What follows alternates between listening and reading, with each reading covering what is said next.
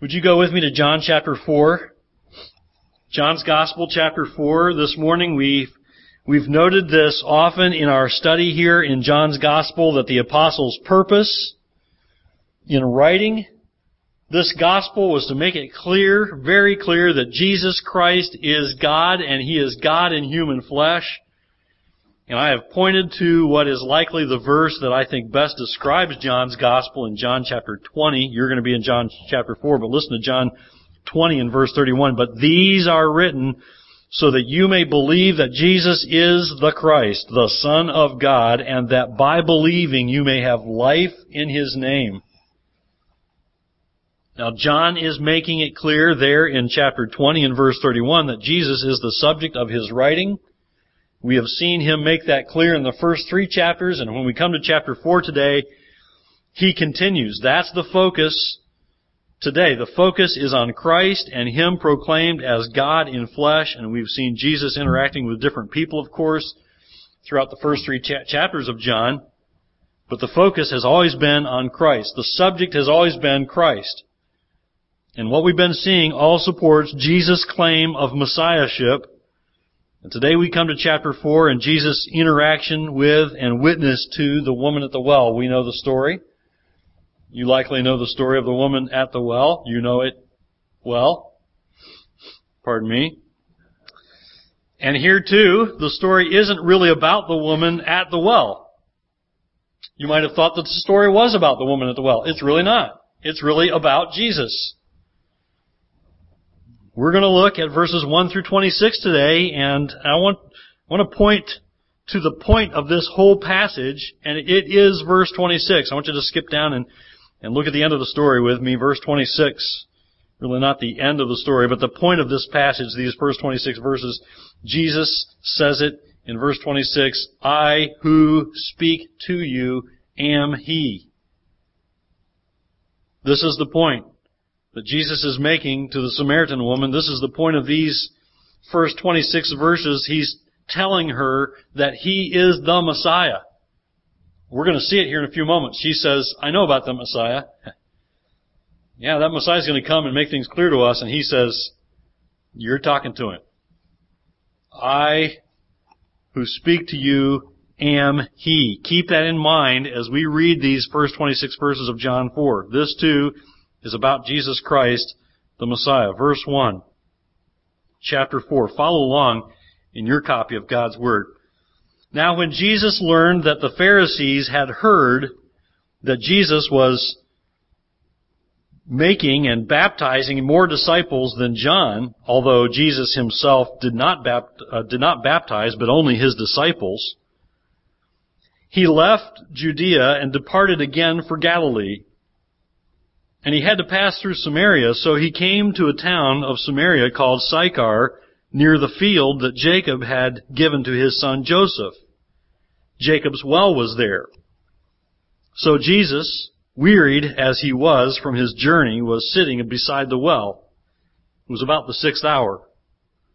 A woman from Samaria came to draw water. Jesus said to her, give me a drink, for his disciples had gone away into the city to buy food.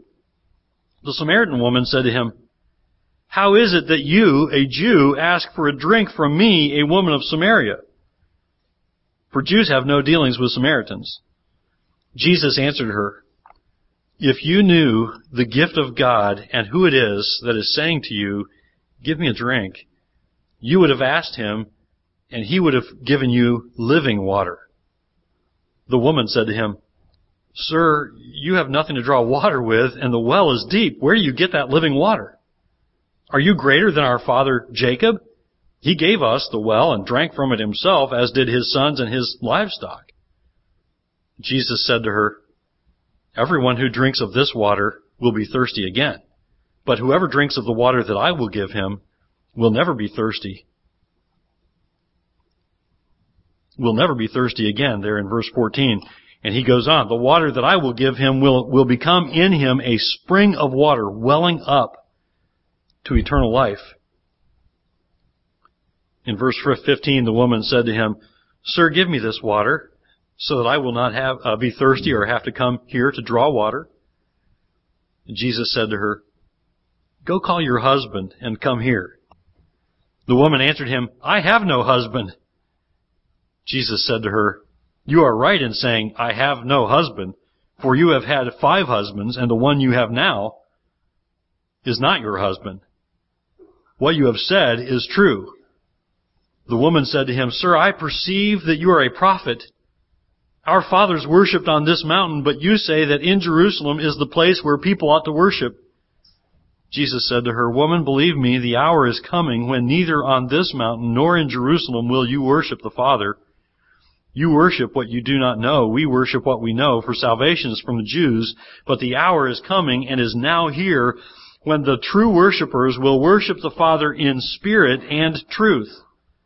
For the Father is seeking such people to worship Him. God is spirit, and those who worship Him must worship in spirit and truth. The woman said to him, I know the Messiah is coming, he who is called Christ. When he comes, he will tell us all things. Jesus said to her, I who speak to you am he. Now I want you to note first, as we enter chapter four here this morning, that there's this pointer pointing back to what's happening in chapter three, where we saw the disciples of John bringing their concern to to Jesus uh, to to John about Jesus. It was about Jesus gaining more of a following, more followers than John once had. And John's response, of course, we saw it last week, was that, hey, this is just as things should be. According to John telling his disciples, he said, look, no, this was the whole point. This is just as way, the way things should be. People should be following Jesus rather than me. He makes it very clear when he says in John three thirty, He must increase, but I must decrease.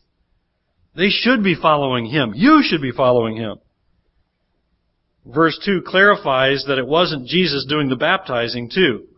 And we noted that last week, but as we look at verse two, it's actually his disciples who are doing the baptizing as a part of Jesus' ministry. Jesus was there, and there was baptizing being done in his name, and it was a part of his ministry, but it's his disciples who are actually doing the baptizing. But note that as we enter chapter four, we find Jesus' response, and this is what I want to start with this morning. Think about the response to this controversy about his baptizing more followers than John. What was Jesus' response? We see here when When it says here in verses one and three, when Jesus learned that the Pharisees had heard that Jesus was making and baptizing more disciples than John, verse three says, he left Judea and departed again for Galilee.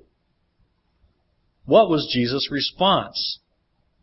Jesus, think about this, Jesus absolutely, he looked at what was going on, and he looked at the trouble the Pharisees were having with this, and he, I think he realized the Pharisees were looking at this as an opportunity. And he refused to be a part of this controversy. Rather than stay, rather than add to what happened to to, to be looking like would be a, a severe controversy going on amongst the followers of John and the followers of Jesus, and this growing rivalry between these followers of John and Jesus, instead of allowing them to get a foothold, these Pharisees get a foothold here and maybe get a handle on on causing more um opposition and, and getting a foothold in this uh, growing rivalry and maybe causing divisions between the ministries of Jesus and John, Jesus decides to do something about it. What does he do? He leaves. He's not going to have anything to do with this controversy. He moves on. And Jesus, by walking away from this controversy, makes it very clear that this was nothing to divide over. This was not important enough for him to stay and involve himself in.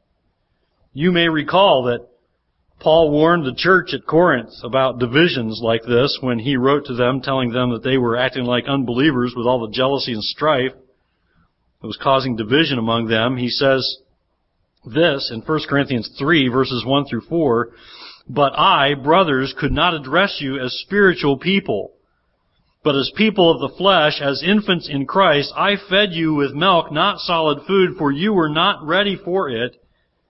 And even now you are not yet ready, for you are still of the flesh. For while there is jealousy and strife among you, are you not of the flesh and behaving only in a human way? For when one says, I follow Paul, and another, I follow Apollos, are you not being merely human? And I think here's the point. As we think about what Jesus did and his response to this growing controversy and the potential for the Pharisees to get a hold of this and, and get a foothold and cause division amongst these followers, Jesus says, I'm not going to have anything to do with it. This is not important. This is non-essential. He wouldn't have anything to do with dividing believers over petty squabbles. And how we need to be careful how easily the church still divides today. We should learn from Jesus' example here in John four. What we see here in John four is Jesus' true concern, and this should be the real concern of the church today. Here's the message for us today. Here's Jesus' concern. Here's the challenge to us. Jesus loves people. Jesus loves people. Jesus loves people so much, He came to be the sacrifice for their sin. Amen? Jesus loves people, and He says, look, this is going to divide people. This is not essential. This is not important. This is what the introductory verses in John four leads us to, to understand, that Jesus loves people so much. He said, look, I am not going to divide the church over this. I'm not going to divide my people over this. So He moves on to continue to take the gospel that people need, the people that He loves, desperately need, and He takes the gospel elsewhere. Verses three and four say, He left Judea and departed again for Galilee, and He had to pass through Samaria. Now, as Jesus arrives, He comes to this town in Samaria at uh, Sychar. We have this vivid picture here of His humanity. Sometimes people will argue, well, okay, Jesus was God, but He wasn't really, He wasn't really God in flesh. He was like a spirit.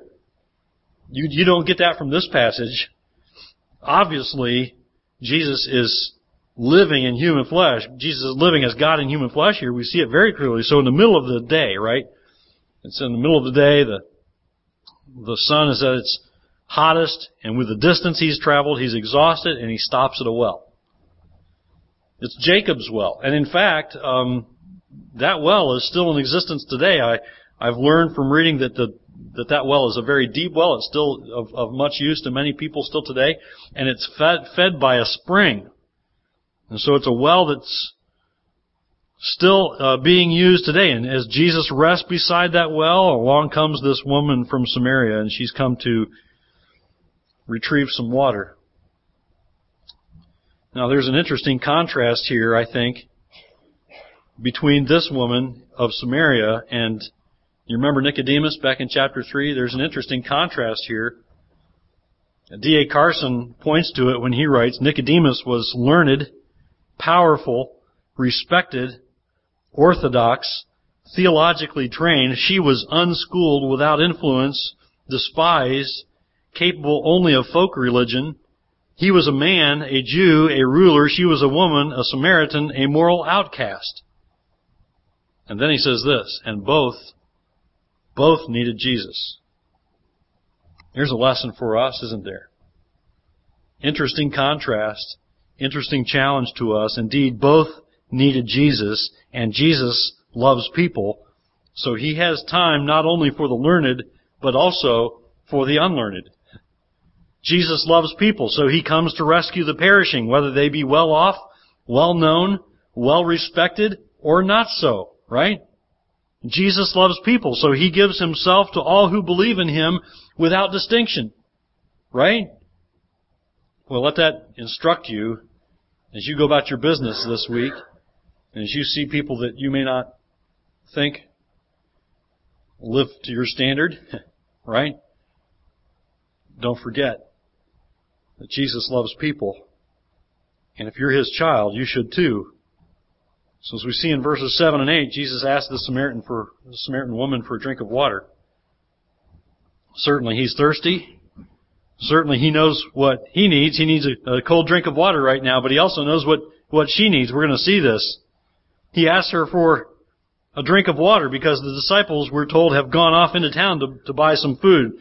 Her response, seen in verse nine, shows her surprise that, that he would even talk to her. Now, not only would Jews have no dealings with Samaritans, but she was also a social outcast. There was also a well in the city. Think about this. There was a well in the city. She's outside the city.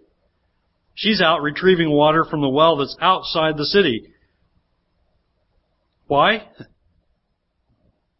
She's not accepted in the city.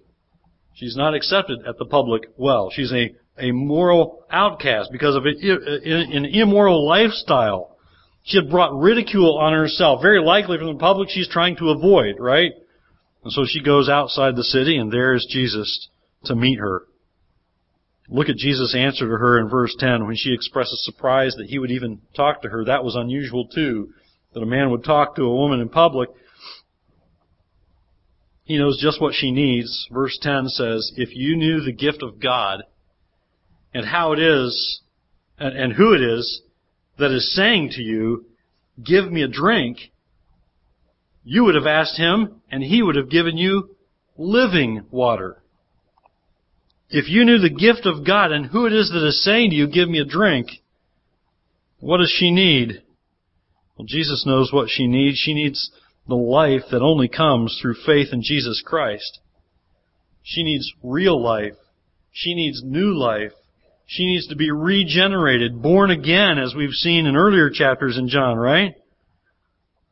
So what's Jesus doing? He's showing her the only way to have the thirst of her soul satisfied. He's showing her the only way to real joy and true satisfaction. She needs what? She needs living water. But she's confused by this. And maybe you are too. What's living water? Well, we see here in verse eleven, her saying, but wait, look, you know, it's like she's still thinking about water, right? Verse eleven, it's like she's saying, but wait, look, you know, can't you tell this well is deep? You have nothing to draw water with. So tell me where you're going to get this living water. You know what she's thinking about? She's actually thinking about flowing water, moving water, like from a spring. And so she's like, where are you going to get that water? You don't have a, anything to draw water from this deep well, and where are you going to get this moving water? This living water you speak of. She's still confused by this. Look at Jesus' reply in verses thirteen and fourteen. Jesus said to her, "Everyone who drinks of this water," he's talking about the water from the well, "everyone who drinks of this water will be thirsty again, but whoever drinks of the water that I will give him will never be thirsty again. The water that I will give him will become in him a spring of water welling up to eternal life." Jesus knows what she needs most is not water to temporarily quench her thirst, right? He's talking about, and you know what he's talking about here? He's talking about the Holy Spirit. She desperately needs the Holy Spirit. The Holy Spirit is the life-giving, never-ending spring of water that brings eternal life and brings regeneration, brings new life, causes you to be born again, right?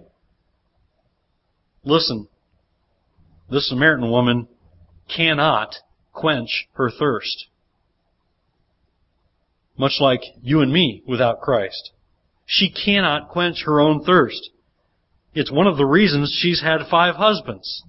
She cannot quench her thirst.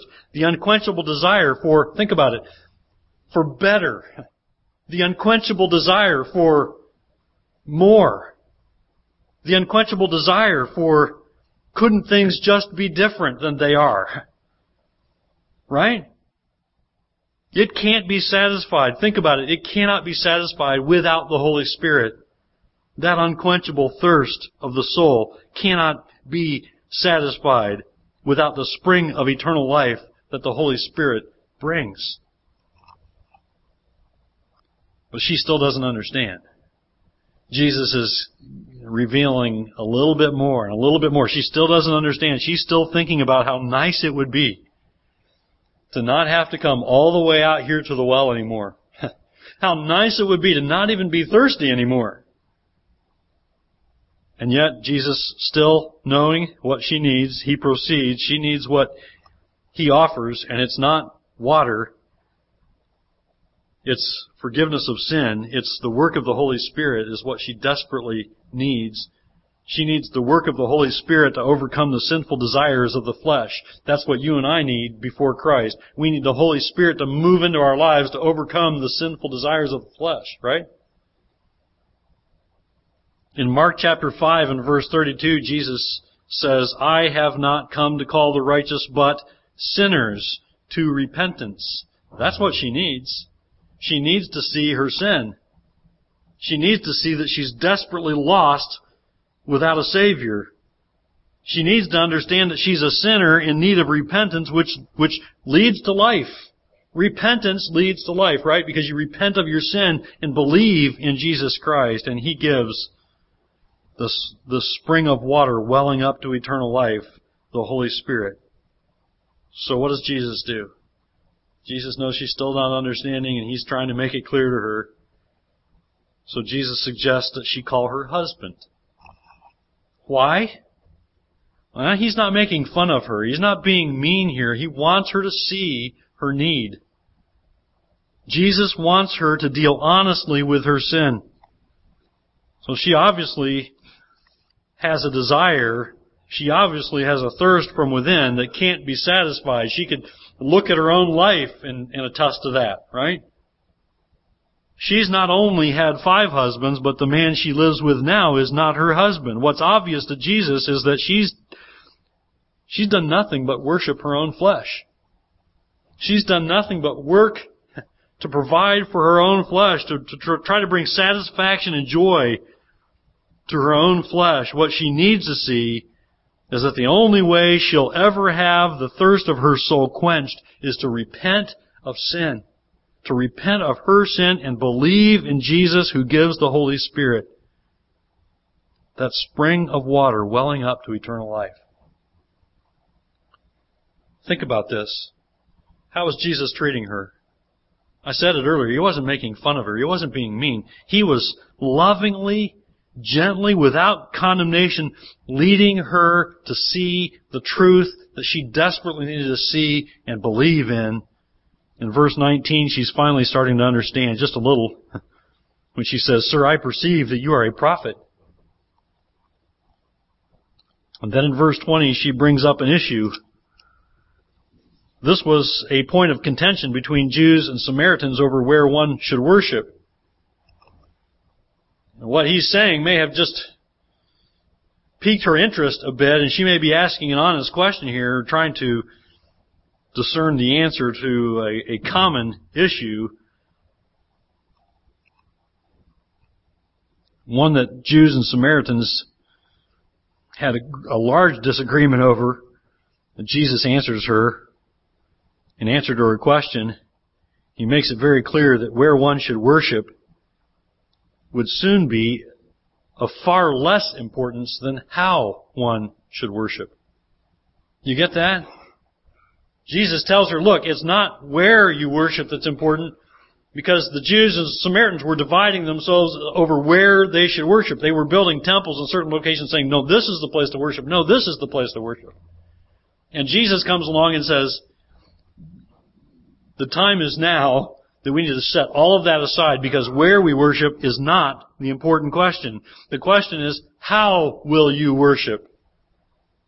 How will you worship? The real question of worship will not be about where, but how.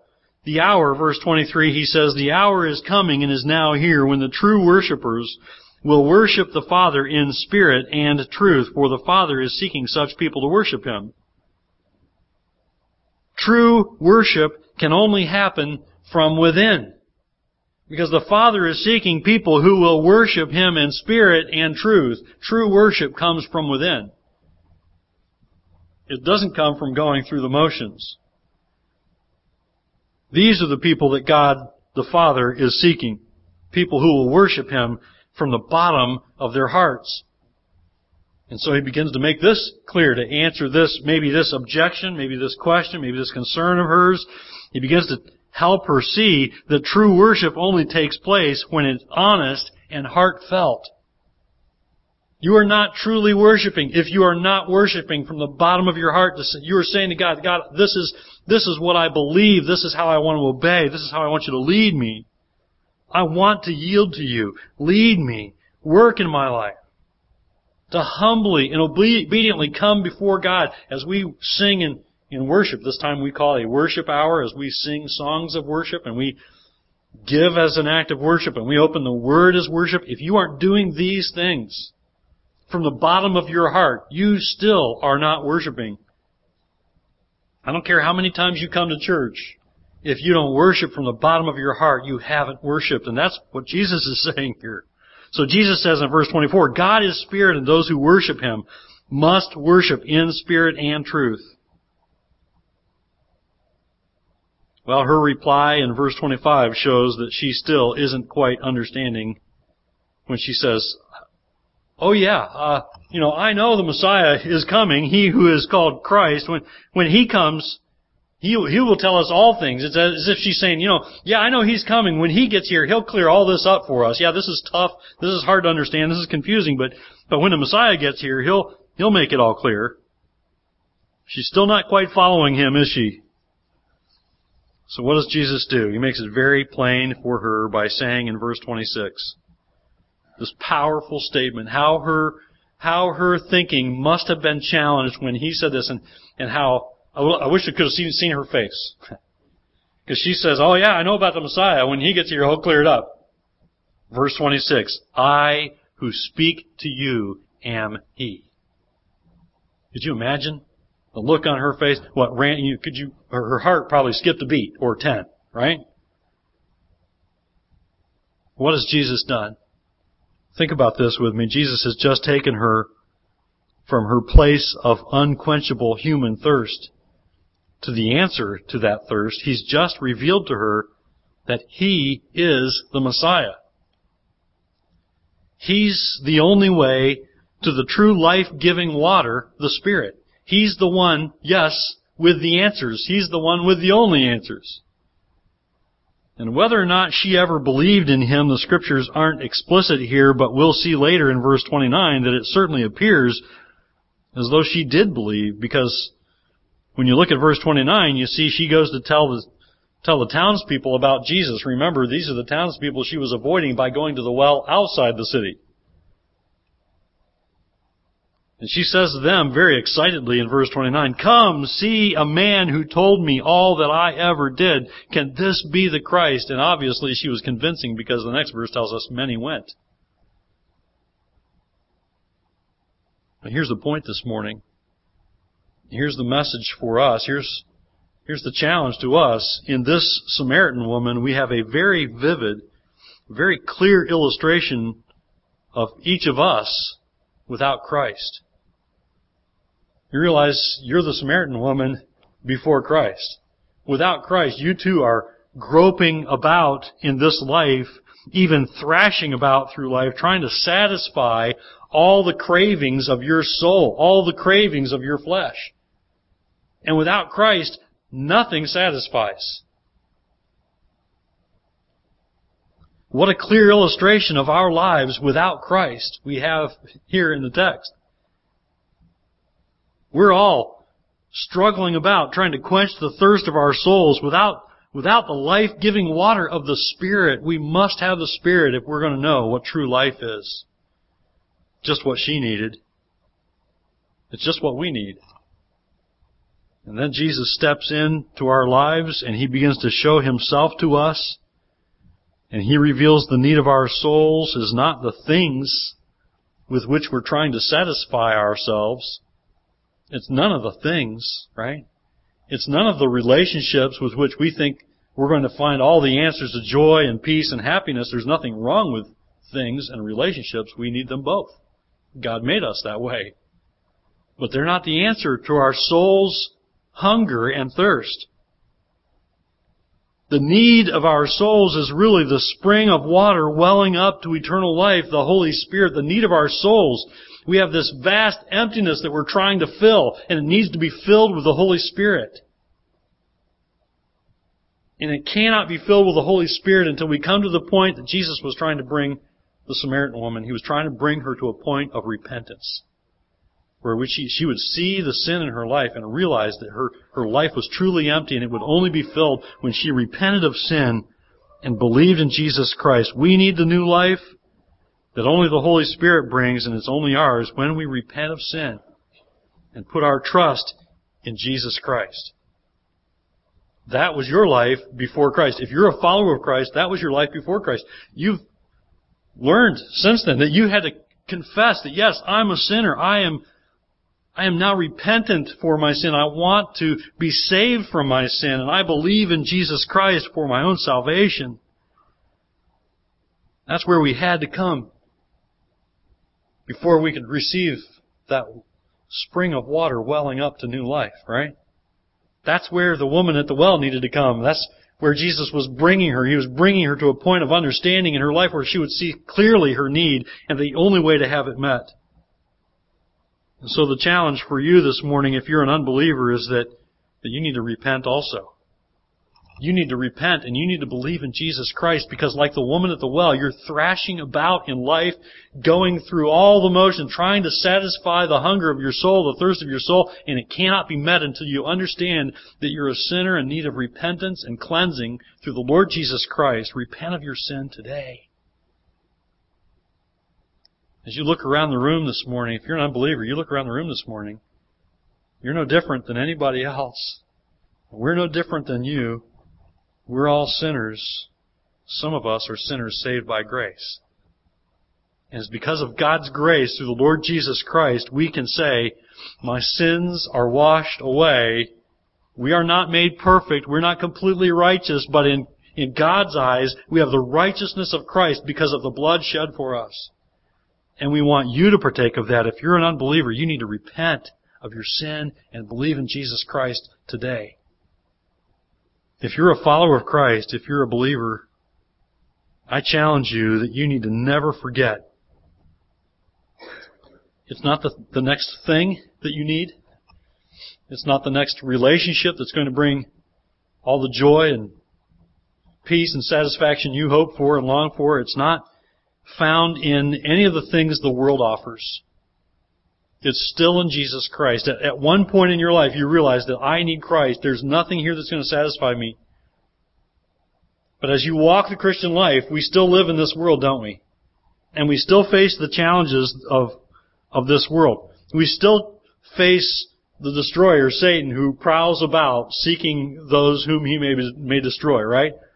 And though he who is in us is greater than he who is in the world, we still sometimes struggle with sin, and we still sometimes get distracted from what's really necessary, that well of water, that spring of water welling up to new life in us, the Holy Spirit.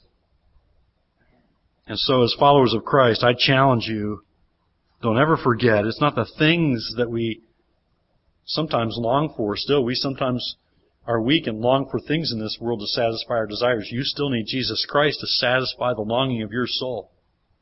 You still need the Word of God dwelling in you richly. You still need to humble yourself before His throne of grace in prayer. You need to take your burdens and concerns to Him and leave them before Him. Because it's only reliance upon the spring of water welling up to eternal life within you, the Holy Spirit, that gives you new life, that brings true joy, that brings true satisfaction when you yield to the work of the Holy Spirit. So, believer, don't forget. Jesus Christ is still the answer.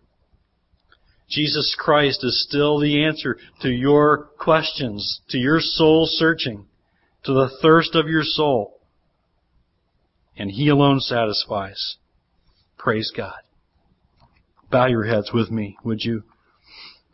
Father in heaven, we come before you this morning, reminded once again of, of just, just miraculous work that you do in our souls, in our lives, when we put our trust in Jesus Christ, in giving us the Holy Spirit to work in us, to renew us, to give us new, new life, the true life that we long for, that without Christ we, we can't find. So God, we thank you. And we praise you, and we praise your Son, Jesus Christ, for working in us through the work of the Spirit, this new life, welling up from within, giving us the encouragement and the strength and the wisdom that we, we must have to live in this world and this life. God, I pray for unbelievers this morning that you would open their spiritual eyes to see these truths from your Word, But they would see the desperate need of their souls that they're longing to fill, and it cannot be filled in anything or one other than Jesus Christ and the indwelling presence of the Holy Spirit that He gives. So God, I pray that You would bring them to the point of, of their need. Help them to see the, the, the desperation of their souls without without Your Son, Jesus Christ, and help them to repent of their sin and believe in Him. God, I pray that You would strengthen Your, your children, strengthen Your people to be faithful to You, to obediently walk with You, and to, to truly enjoy the, the peace and satisfaction that comes through the indwelling presence of the work of the Holy Spirit that You give Your children. And we will rejoice in this, and we will bring great glory and honor Your Son as we pray in His name. Amen.